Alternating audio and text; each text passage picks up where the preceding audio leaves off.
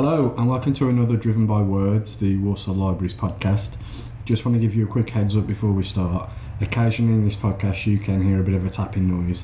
Uh, that's best-selling author John Connolly tapping the table as he talks. We didn't realise it would show up quite so much as it does. So yeah, enjoy the podcast, have fun, but that noise you can hear is John tapping the table.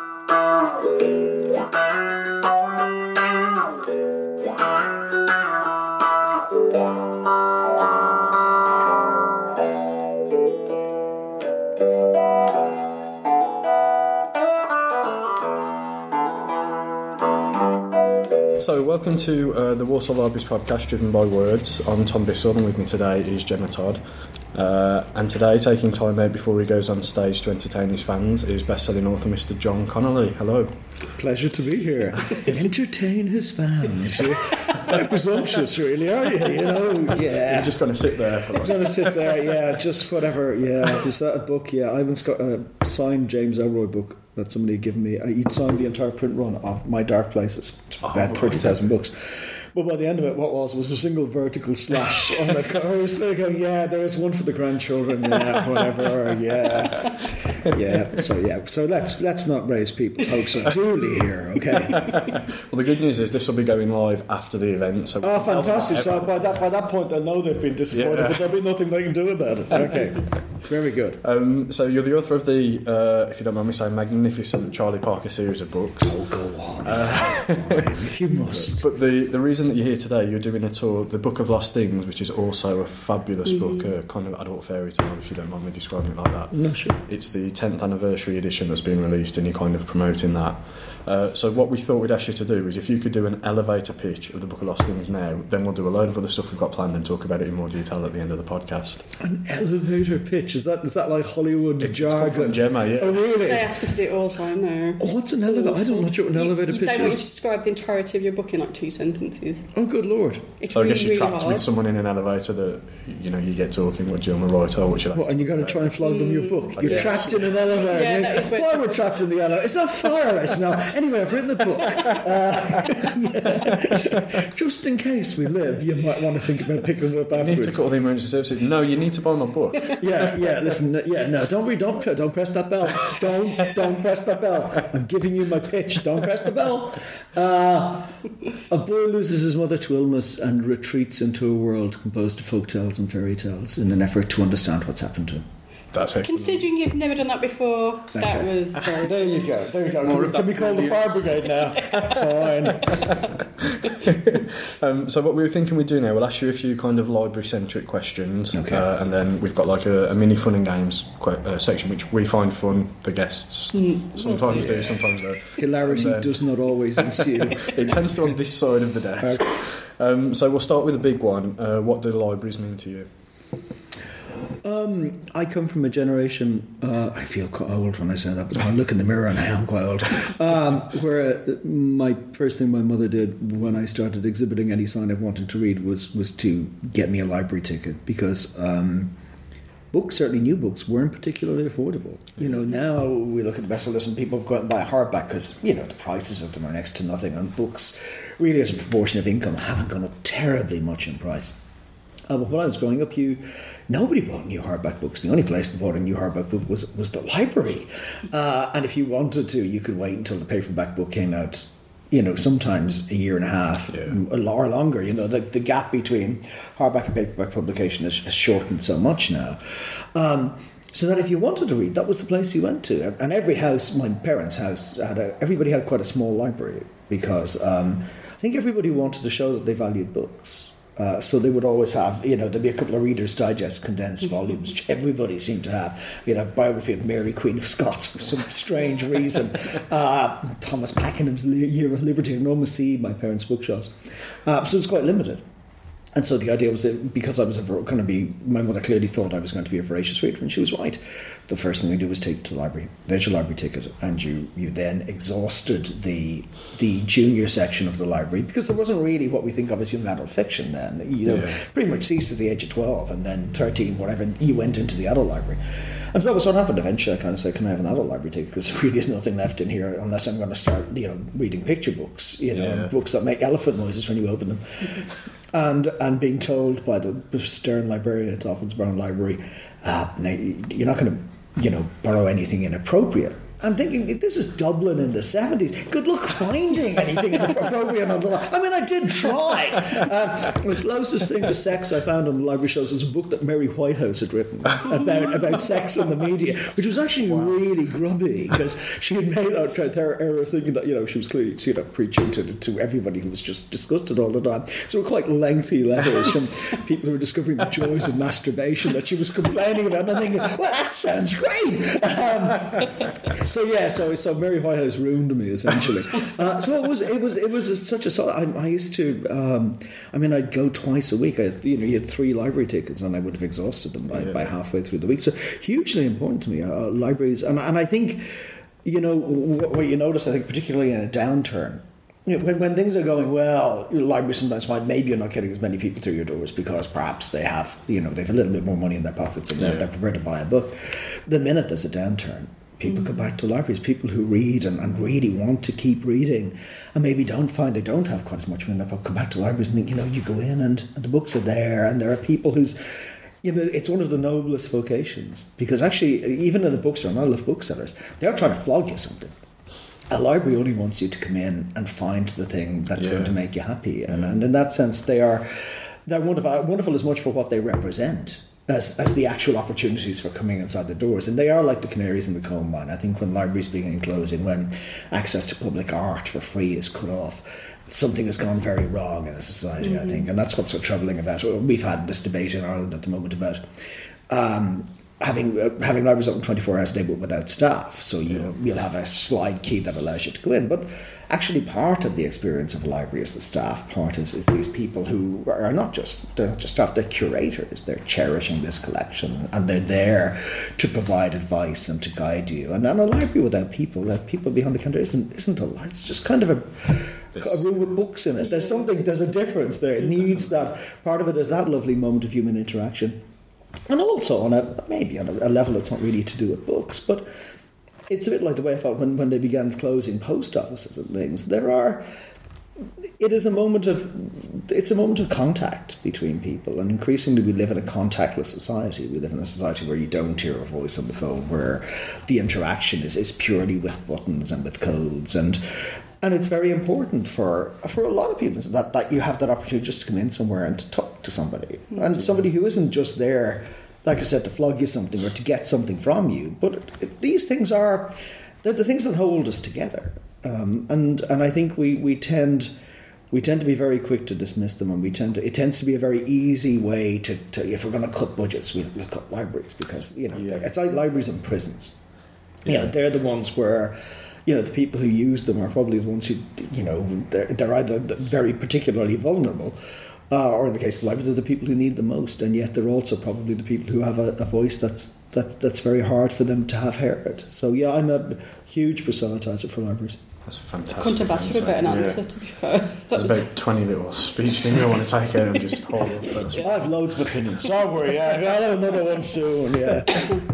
Um, so the next question was going to be how long have you been a member of a library? But you just pretty much answered that from. from Yeah, from, from quite an early, from a very, very early age. yeah. Okay. So where was the last library that you visited, but to use, not to do a talk? I still occasionally use the library in Trinity, uh, where I went to university. Because one of the nice things about it, if you're a graduate, they give you a graduate's reader's ticket. Um, and because it's a copyright library, it has this amazing resource. So essentially, you know, every copy of every book that's published in the UK or Ireland has to be has to be stored in it.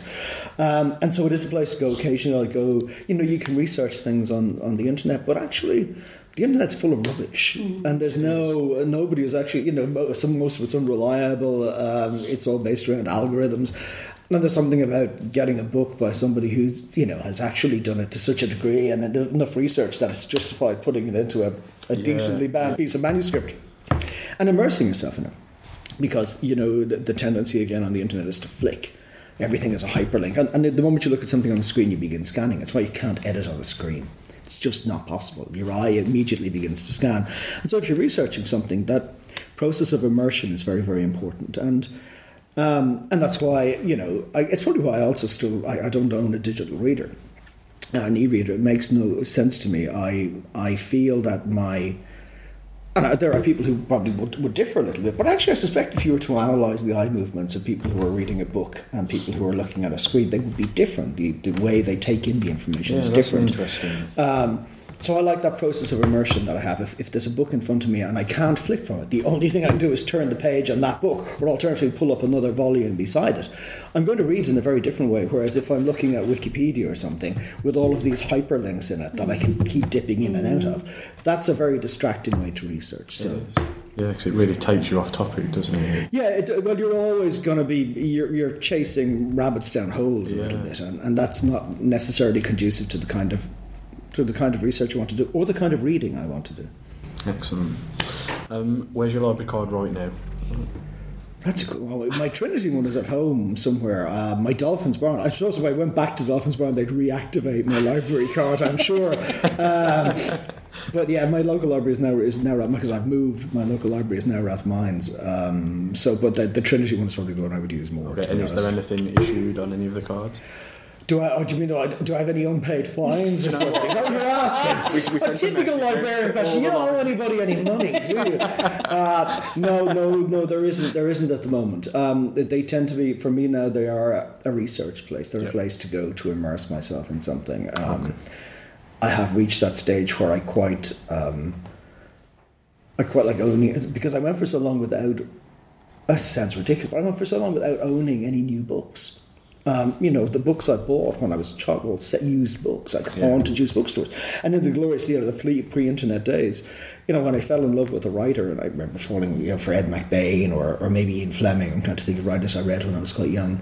Um, the only way to find new books by them, if the library did, and the library didn't always have, you know, Ed McBain was one, you know, had written whatever by that point 30 something books there might have been three of them in our Yeah. library you haunted used bookstores and you haunted sales of work and you and, there was that sense of discovery when you found uh, when you found one of those copies of a book that you hadn't read and you brought it home. I remember the first time I had money in my pocket um, I I got a job with I wanted to be a librarian. It was quite interesting to to two librarians.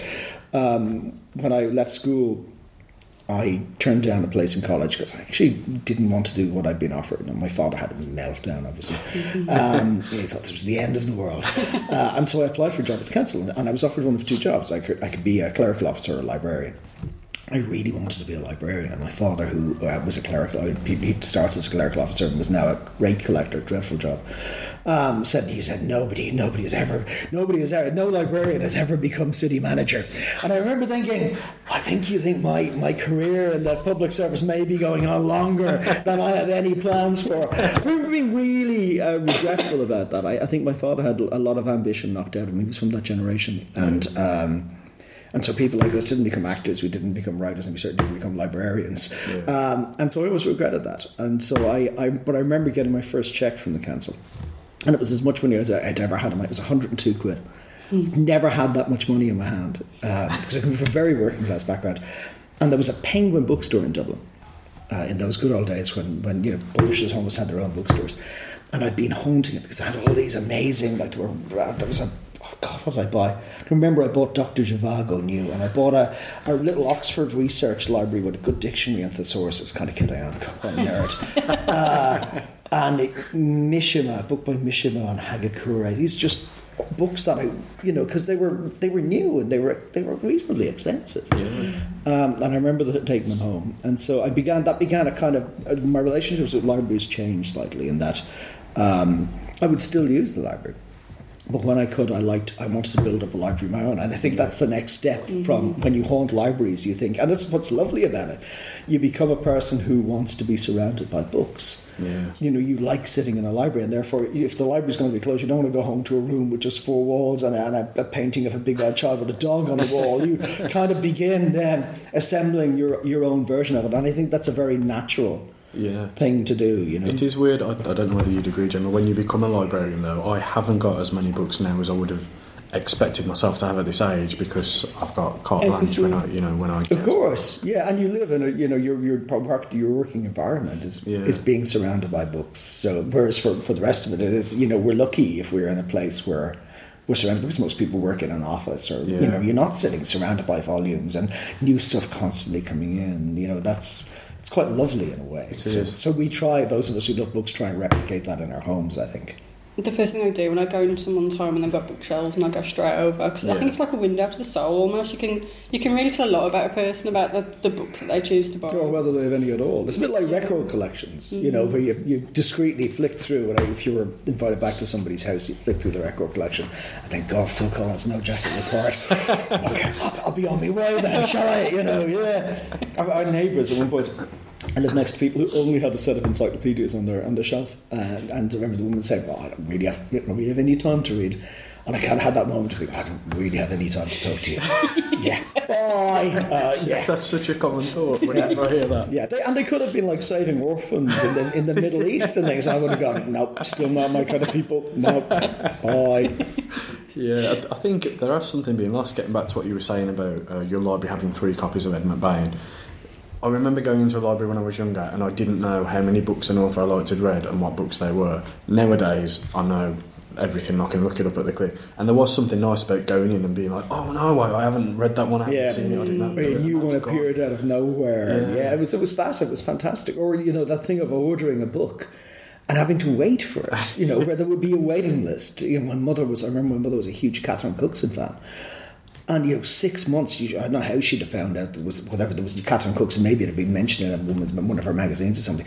And every- they'd all put their names down, you know, and you'd be waiting weeks to slowly moving up the list because they'd have one copy of the new Catherine Cookson Yeah. book, you know. And when she got it, it was like, oh, you know, she was chuffed. I'd be sent up with the dog to get it, you know.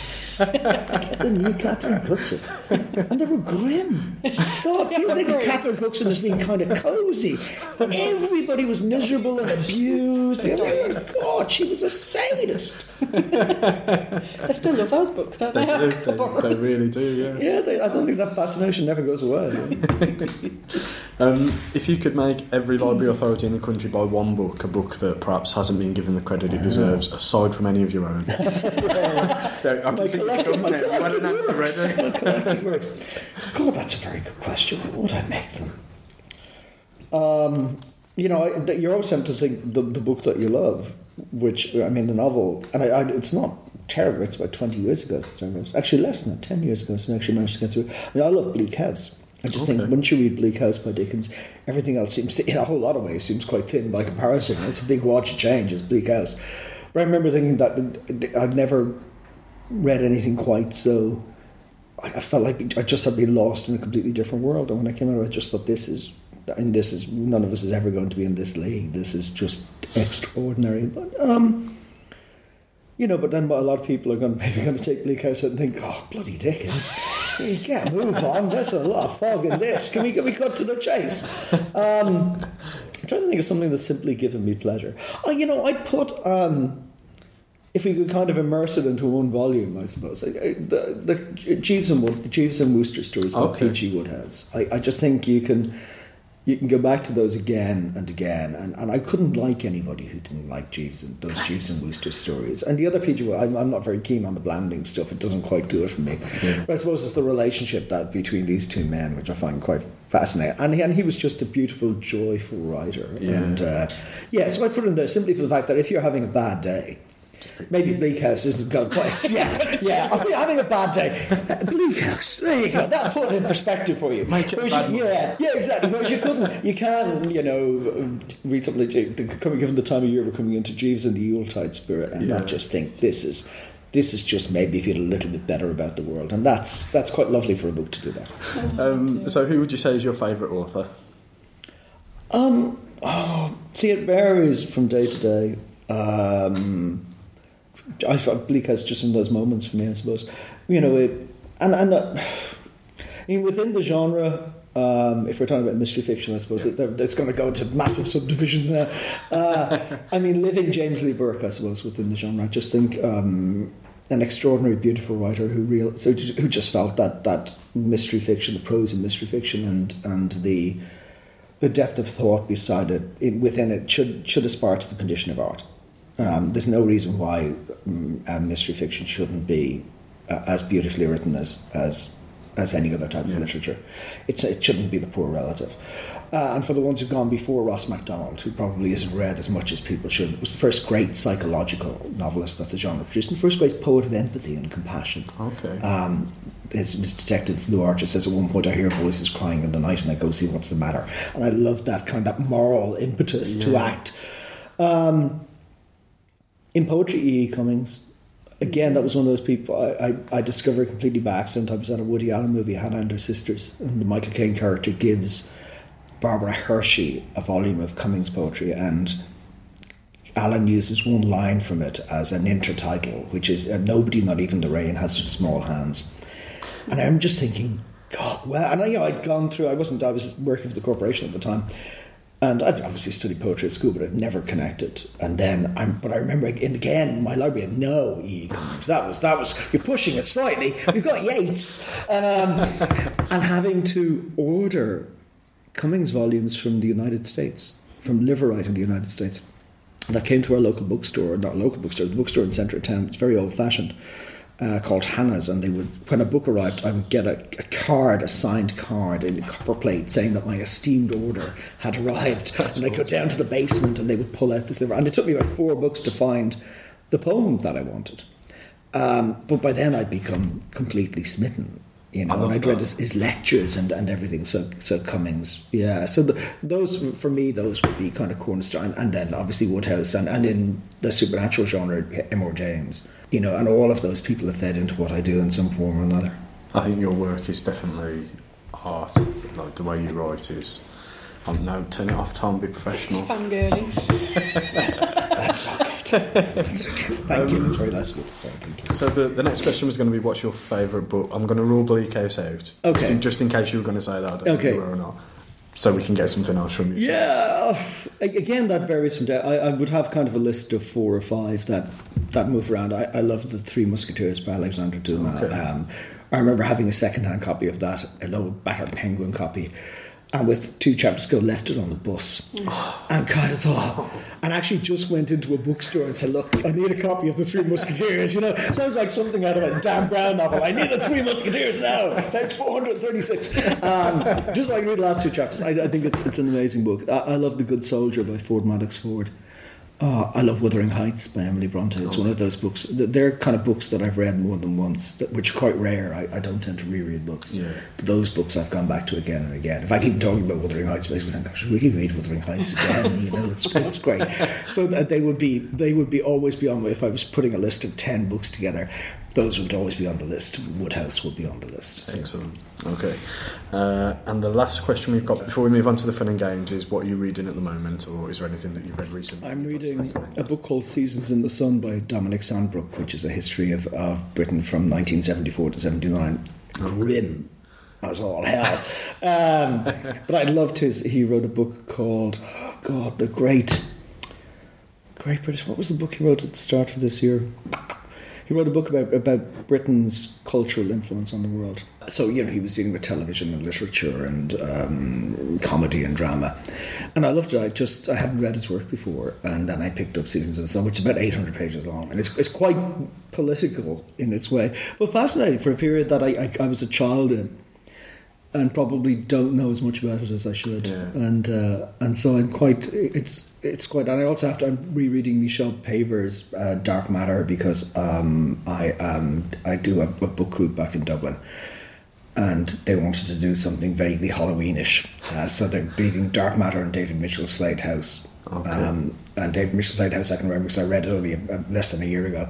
But Dark Matter I need to read again. And I was Hodder gave me a copy of Becky Chambers' new book because I really liked the, I'm interviewing her on Wednesday. Oh, are you? Well, please do tell her I said hello. I really liked her Yeah. her first book, and so the, I was in the office, and uh, and they said, "Do you want a copy?" And I said, "Oh, yes, please."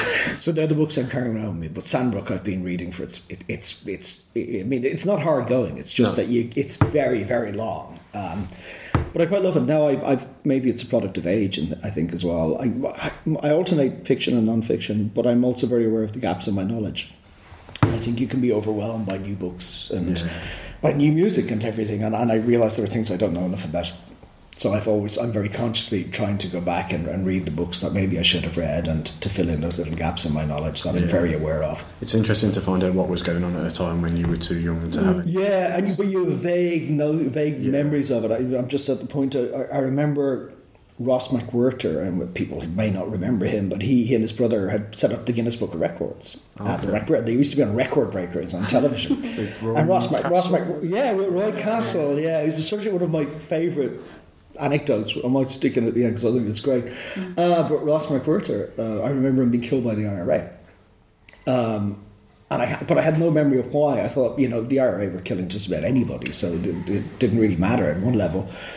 But then reading about him in this, and he was quite right wing. He, you know, he believed British society was going to the dogs, but he was also quite principled. And he said, you know, he, he felt that people from Southern Ireland, the minute they arrived in the country, should have to register their details, and have their passport pages copied, and this was the only way to combat terrorism.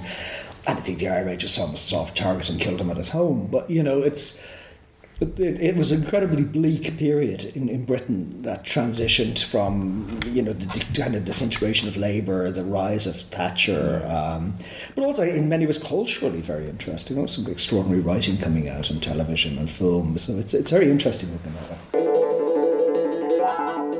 Okay, so we'll, what we'll do then, we'll move on to the uh, the fun and games section. So the first bit is it's a bit that we call blurred blurbs. Um, Okay. Okay, so what we've done, I've taken two books that I think they've both been made into films, have they? Yeah, Yes. they've both been made into films, and I've I've merged the blurbs for both of the books together.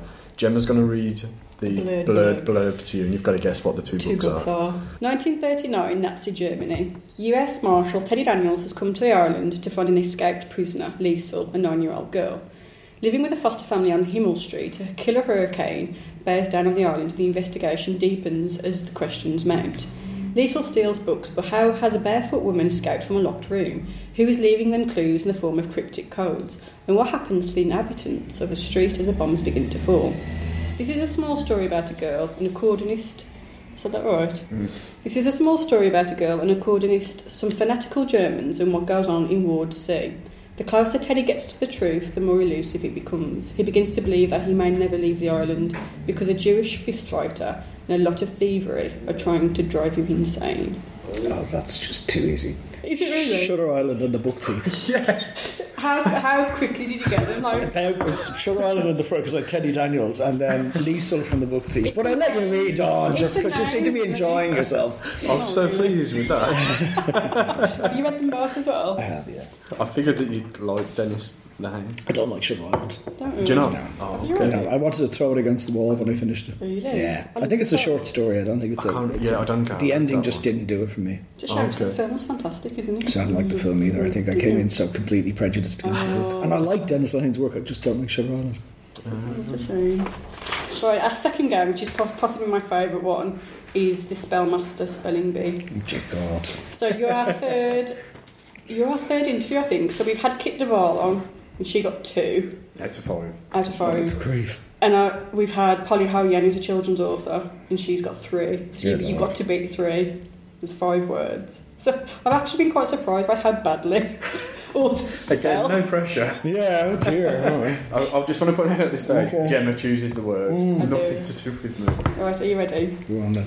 Word number one: alliteration. A L L I T E or A T I O N. Yes, excellent. Let me mark these because last time I forgot to mark. God, this is horrible. Uh-huh. A dreadful thing to be asking somebody. Miserable people. One out of one. Now this is one I, I find dif- have difficulty with. Maneuver. Oh, I can never get that in because I because I actually and because I use American spelling, I'm doomed in. Oh, well, Uh, okay, no, uh, okay. M A N O E U V R E. Holy crap! Yes, that's well Oh, done. fair play. That is very good. Okay, somnambulism.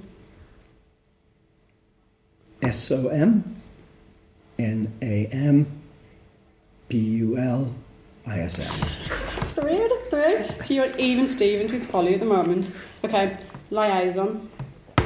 Or liaison, depending on how you pronounce it. L I A I S O N. Oh, do you know what? You're going to get this last one as well. Ostentatious.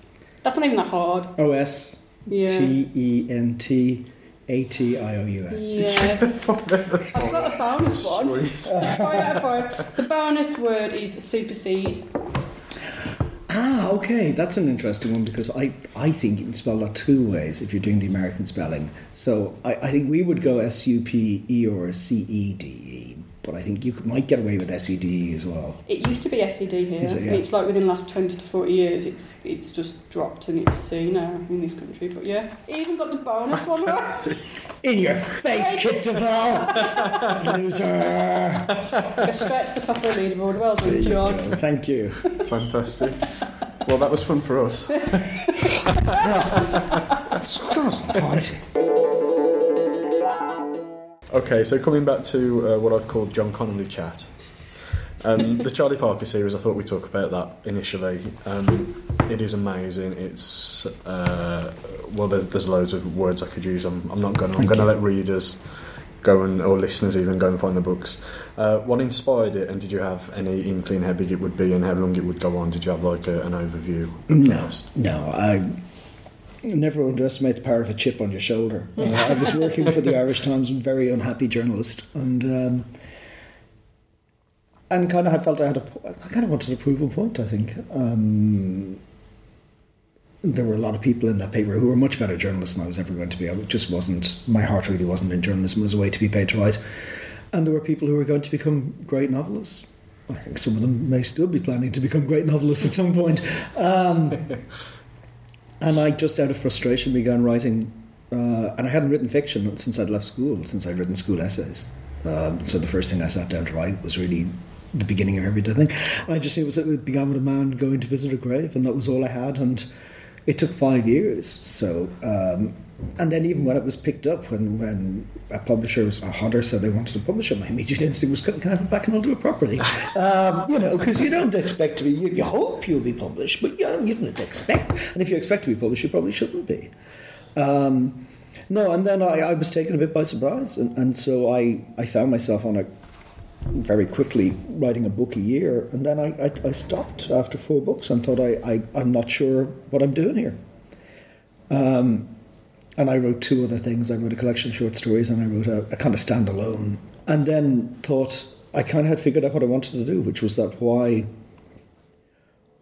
the, the tradition in mystery fiction was that each book in a series should be quite discreet, a bit like episodes of Columbo or Hawaii Five O. You know that you didn't have to watch last week's Columbo. Very occasionally there'd be like a a, a two-parter, which was like a rift in space and time. Because a two-parter in Columbo, what are they trying to do to us? Um, but you know, the people had no memory, uh, and and so um, I thought, well, why? Whereas fantasy literature or science fiction and historical fiction was often quite prepared to have a sequence of novels that was vaguely interconnected, and character from book two might crop up in book ten, and, and part that was part of the pleasure of it, and was to see a larger narrative emerging in the background. Um, and I thought, well, that's kind of what I want to do. I, I want to see if I can write a series where you can read them in any order you want to. But if you read them in, in publication order, it's quite clear that you're getting parts of a larger puzzle. Yeah, um, and that might be, and it was to give it a kind of momentum, I suppose, um, which it might not otherwise have had. Uh, but th- that all happened along the way. I, I would like to say I was, I was like J.K. Rowling claiming that she stuck the last chapter of Harry Potter and I said, "No, you didn't. Give me a break." Uh, you know, there's a lot of that around. Um, you know, you, you you develop it as you go along, and you kind of find your feet a little, and it's still an ongoing process. I mean, if my doctor tells me next week, you know, my next medical checkup, I wouldn't book a holiday after November. You know, I kind of would know I could give it a conclusion, but the path to that conclusion I haven't quite decided yet. So Charlie, Angel, and Louis. Hmm. Is it Louis or Louis? It's Louis. Yeah. At one point, there's, at one point, there's somebody's angel says to him, "You're only kings of France at that name." That's you right. know? That's right. Yeah. Um, who's your favourite out of those three characters? Because I struggle. Like it should be Charlie. Yeah, well, I think they all. One of the reasons why I've never written another book that was really an Angel and Louis book was because I think they, when they're together, they bring out facets of each other's characters. Yeah. And so you see them in a slightly different light. Uh, yeah, Parker would be a very, would have been just a completely, he was quite difficult to like in the early books, and, and they brought out something admirable in him. You could see why somebody would want to be with him. and equally with them, they with him they realise that they've become. I I think Lou uses the phrase that they have been contaminated by morality at one point. um, you know that they have signed on for this crusade that they realise will probably result in their deaths, but they they are prepared to do It's it. the right thing Out of- yeah, it'd yeah. There is they, they kind of they're all looking for a kind of salvation or redemption, I think, and they see it in him. I think. Um, so I don't know. Uh, you know, I they're very easy to write. They are, In a way. Some of the scenes you do, you read and you're not sure what character the scene's about, and then somebody who's in the room with them will comment on the dress sense of one of the two, and instantly you know it's Angel. Hmm. Yeah, It's- it's yeah, fantastic. yeah. They have that little. So they're they're lovely to write, and it's what's quite lovely as well is that we. There is an assumption, I think, uh, in, about mystery fiction from people who don't read enough of it, really, that it's it's all plot driven, but all good fiction is character driven, Yeah. and and so it's it's quite lovely if you're a writer and, and these characters you've created um, inspire a degree of affection in readers. That you know they're part of their pleasure in picking up the book. It's not necessarily the plot of the book. It's because they want to spend time with these people for 400 pages, Yeah, and, and that's the great joy true. of being a reader. Is is is that interaction with characters who kind of we know we know that they're not real, but they. But equally, they're not entirely unreal either. They begin to assume this kind of independent existence. Almost like you know, you open the book and it pops up as a kind of hologram of these people, Yeah. uh, and that's the pleasure of it. I think. Excellent. Um, short stories, you've got two collections out uh, Nocturnes and the recently released Night Music. Is that a format that you're a fan of yourself? Do you read short stories? Only short ghost stories. Uh, I mean, there are some. I mean, there are some fantastic short stories uh, outside the genre. Um, but it's that I don't read short stories at all in mystery in the mystery form. Okay. Um, I don't. By and large, they don't work for me. And, and my interest in mystery fiction is to read in the long form. I quite like that, that unraveling and that time spent with the characters. Like I said, whereas the supernatural, the the shorter the piece, generally the more effective it is. The longer the piece, the harder it is. Not just to sustain tension, but because ultimately, if you write a long novel, you have to provide an explanation of some kind. Whereas with a short story, you're really just pulling aside the veil, and people get a glimpse of something, and then you let it fall back again. And and so for that reason, I think that's why even if you look at a list of occasionally those lists of hundred great, you know, supernatural stories or supernatural novels, always plumped up by novellas and collections. You know, The Turn of the Screw is a novella. Doctor Jekyll and Mister Hyde is a novella. Um, and then you'll, you'll often find there's a James collection, or there's a couple of Lovecrafts, or there's E.F. Benson or somebody in it. Uh, you know, it is the short form is ideally suited to the supernatural story. So that's why whenever I've written short stories, they've tended to be. I, I did one last week, uh, last year, this year, for a collection of, of Irish by Irish crime writers, but it was still a ghost story. You know, I had no interest in writing a crime story for it. So when they said to you, will will you contribute, were you like, in your head? Yeah, yeah, yeah, it's always yeah, but yeah, I will, but you know, it's it's not going to be a crime story. And I noticed it was it was reviewed in the Irish Times yesterday uh, by somebody I know who's quite. Uh, He's very, very um, academically inclined. Uh, he, he's a man named John Curran who edited Agatha Christie's notebooks. Oh, right. So, but so it's quite purist, I think, in, in terms of the form. And I know, so you mentioned every writer, but not my story. and because I know he probably read it and thought, hang on a second, look, look at the cover. Okay, this is not a crime story, and therefore I'll have no truck with that kind of nonsense, you know. you learn to shrug these things off. Fair enough, I see where you're coming from. Um, so moving on to uh, the Book of Lost Things, uh, what inspired it? Because I've, I've read that it's your most personal book, um, and how did its reception when it was released make you feel? Yeah, yeah, it was a. I suppose you know, on one level, you hope that everything you write is personal, and, and everything that you write is going to be the book that you're, the work that you're most passionate about at the time. But I suppose because there's a lot of me growing up um, as a child who grew up with books and stories, and um, and kind of remember grief and things. Um, and um, and my own childhood, I was the first person in my family to go to see a psychiatrist. My mother was so proud um, uh, because I had OCD and I had all kinds of weird concerns and things, and and so a lot of that fed into the book, I suppose. But it's just uh, uh, the process of writing it was so strange in that uh, you know I'm not a planner of books at the best of times. Um, but writing that book, I, I would be writing it, and, and I had a vague notion that I, I was interested in folk tales and fairy tales, and I knew perhaps there would be something of that in it. But the twists in it, at some at various points, David has told fairy tales in it. And I hadn't, when I sat down, I didn't think, well, this is going to be Red Riding Hood, and this is how it's going to end. instead, I, it would begin. It would seem appropriate for somebody to begin telling that story, and then I would follow the story towards the end, and then go, "Wow, that's curious," and then kind of move on, and try not to think very much about it. And I suppose it's a, it's a real product of of my unconscious. I mean, it's to some degree, writing always is, but you don't want to mystify it. You know, you need to be sitting down at your desk. But I think I've, I've been probably been living with that book since my childhood, in a way, and, and everything in it came out of childhood fears and um, and childhood experiences. And so it had been when I sat down to write it, all of this stuff kind of just poured out. That's why I've never, apart from writing two short stories, um, I've never will never go back to it. I will never write So the book of lost things too. You know, yeah. The book of found things. Yeah, exactly. I, you know, I don't want to do that. It is, and for all it, and when I went back, because I went, I did something that you don't really do very often because it was we were putting illustrations in it. It had to be set again, and therefore it's possible that printers' errors will creep into it. So you end up rereading a book that you wrote a decade before, which is a, no writer wants to do that. And it's awful. And, and to, I could see the flaws, I suppose, but they were human flaws, and and to resist that urge to tinker with it, um, and simply just change a word here or there because you know it, it was repetition, or Yeah. that, that there was simply a kind of more elegant way now that I knew I could phrase something, but otherwise leaving it in, entirely alone because it's it's it's no longer my book. Um, it becomes part of the. That's and this is just in general terms, not just specifically specifically about that book. But books become part of people's lives, and the people who, who love something that you've done don't want you to change it. They love the thing that they read, and, Yeah. and if you begin altering it and you begin trying to improve it, you know you you're kind of betraying their affection a little bit, something, and you're betraying their trust in what you've done. And I think you have to be very careful about doing that. So you Yeah. you're better off leaving it alone. Um, It's true. I suppose you could have somebody come up to you on this tour and say, "Oh, I like that bit where so and so," and you'd be like, Yeah, and okay. Oh, whoops. Yeah, yeah, yeah. Exactly. That you you could have. That's why whenever people ask me, you know, occasionally people used to ask me, is, is there a book that you particularly that maybe you don't like if the book's I read the book that's particularly flawed. And, and you can't really answer that question because guaranteed it's the, it's the book that somebody in the audience loves.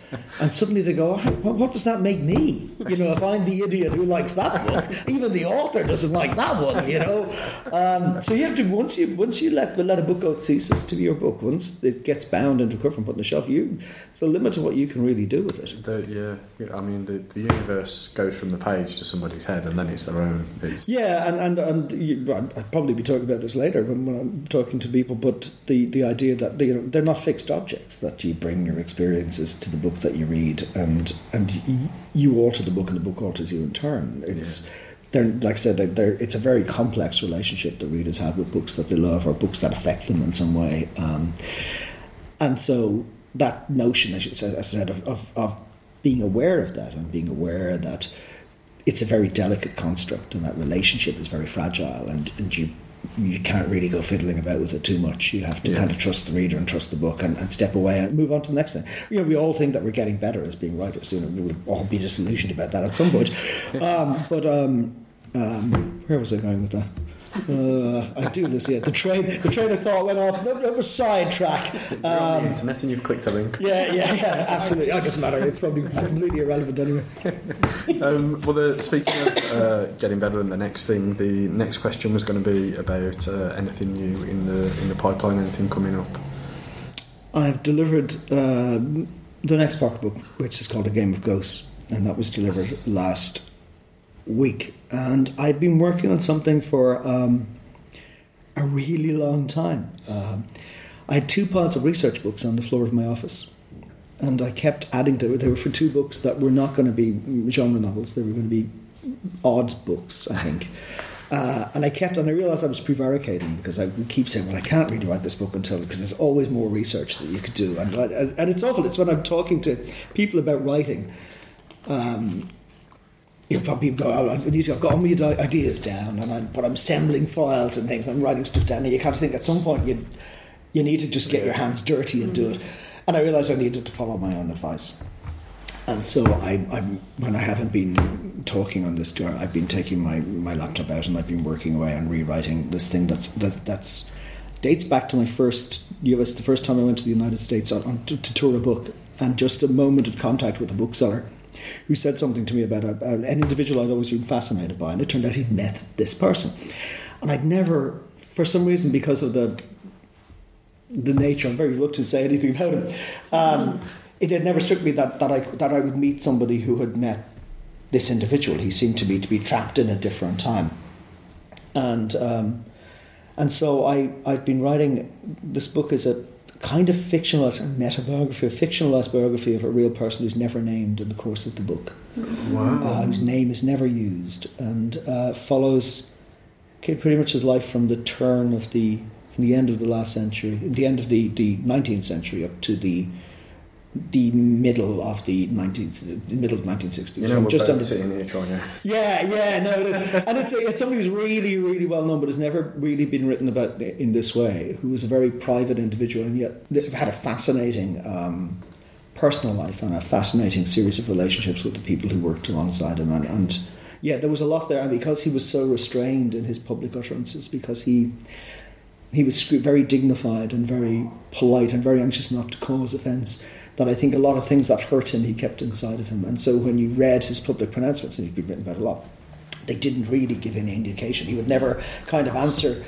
He would answer. He would never answer the question that was asked him. He would answer uh, uh, in a way that would not give offence to anybody. And and I thought there was so much there, and and so it's kind of ninety thousand words long and two hundred chapters. It's really fragmented and. Um, there's no quotation marks because everything is kind of inside his head, and you have to sometimes figure out exactly who's saying what. And it's not, Okay. but they may hate it, and in which case they do. I'm still glad I've done it. So, is that something that you think, when it comes to marketing, would it, would the person? It's really difficult, you know. It's it's that was one of the questions because I hadn't told my publishers at all that I was working on it. It was really something that I'd been working on for so long and not wanting. Because the moment you tell them you're doing something, Yeah, I try never to tell them I'm doing anything, you know. And I try when I do things like the Book of Lost Things or Nocturnes, they're always out. They're not to contract. They're done on the side, and when they're ready, I kind of go, look, I also have this if you want to look at it. Um, and so, yeah, they, they were when they kind of said they kind of said, well, are we allowed to name him on the book jacket? And I said, I don't know. And what are we going to put on the cover? I don't know that either. You know, this this isn't really my problem. You know, I just write, I just write the book. But I think they were already kind of scratching their heads and going, "Good God, you don't, oh, just just do something easy." You know, uh, but we'll see. But I, I'm, I'm really, yeah, I, I'm, I'm drift. I'm at that stage where I, I, I'm right. I think sometimes I think it's parts of it are great, and then I think nobody's going to want this. Awful, you know. And the awful, and, and maybe there's a little part of me as well that's I, you drag your history with you um, wherever you go. And, and while I've always tried to move around and try to write whatever interests me and to look at the same subject from different angles, you do inevitably you, you get bracketed as a, as a genre writer. And if you write something that isn't genre fiction, there's a danger that you there's an instinctive response I think from outside that look him overreaching himself, like, thinking he's going to be respectable, you know. And God preserve us from respectability. Um, but there is that slight fear, and that was part of me was thinking maybe I should have just done it pseudonymously. And but then I thought no, it's part of what I do, and it's there is a part, there is a, a relevance to the things I've done in the past. So even though it looks like a complete departure to others, it's not to me. yeah. So it should remain, but it's Well, it yeah sounds- difficult. Sounds fascinating. I don't know. Yeah, it'll, it'll come out with, with luck this time next year, I hope. Brilliant. Uh, John, thank you so much. Oh, it's been a pleasure. on. It's been a pleasure. Quite a lot. I'll never forgive you for the spelling test, but it's, it was still a pleasure. You give her a nice quote, she gives you a spelling test. Yeah, yeah, that's it. That doesn't seem entirely fair. Yeah. Brilliant. Well, thank you for listening, everyone. Uh, we'll see you next time. Bye.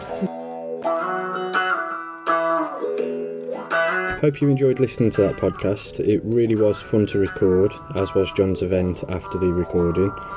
Uh, there's a few events I just want to mention coming up in Walsall Libraries before we go. We're getting into the Christmas season, so there's a number of things on. Uh, if you want to go to Walsall Wood Library on Wednesday, the 7th of December, between half past two and half past three, there's the Chocolate Tailor, which is a talk by Jackie Roberts. Uh, she's a chocolatier, she'll be demonstrating her trade, and I believe she'll be giving out samples, so that might be worth a go if you like your chocolate. It's £2 plus refreshments. Booking is essential for that one. If you want to phone Walsall Wood Library on 01922 655 572, then you can book a place. Then on Thursday, the 8th of December, we've got a couple of events. The first one is at Pheasey Library, that's from 10am. It's Christmas carols from the Meadowview School Choir. It's £2 plus refreshments, uh, which is mulled wine and mince pies, and there's no booking needed for that one, you can just turn up on the day. Uh, then again on Thursday, the 8th of December, this time at Streetly Library. This is quarter past two till quarter past three, and this one is a centre stage talk uh, where Graham and Judy talk about opening up their garden to the public as part of the National Garden Scheme. It's £2 plus refreshments, and again, there's no booking needed. Then the next day, on Friday, the 9th of December, we're over at Aldridge Library. This is between 10 and 11 in the morning, and this one's a talk from Ned Williams. It's called Looking at Shops, and it's about the history of shops from like the corner shop to the big department store. Uh, this is £2 again, plus refreshments, and booking is essential for this one. So 01922 655 569 to get in touch with Aldridge Library. And the last thing we'll mention today is at Willenhall Library on Tuesday, the 13th of December. It's between half past 10 and noon, and it's a carol concert with St Giles School Choir. Refreshments are available for a small donation, and there's no booking needed, so go over and check that out. All our other events, as ever, all listed on lovelibrarieswalsall.co.uk. Go and check it out. See you next time. Bye.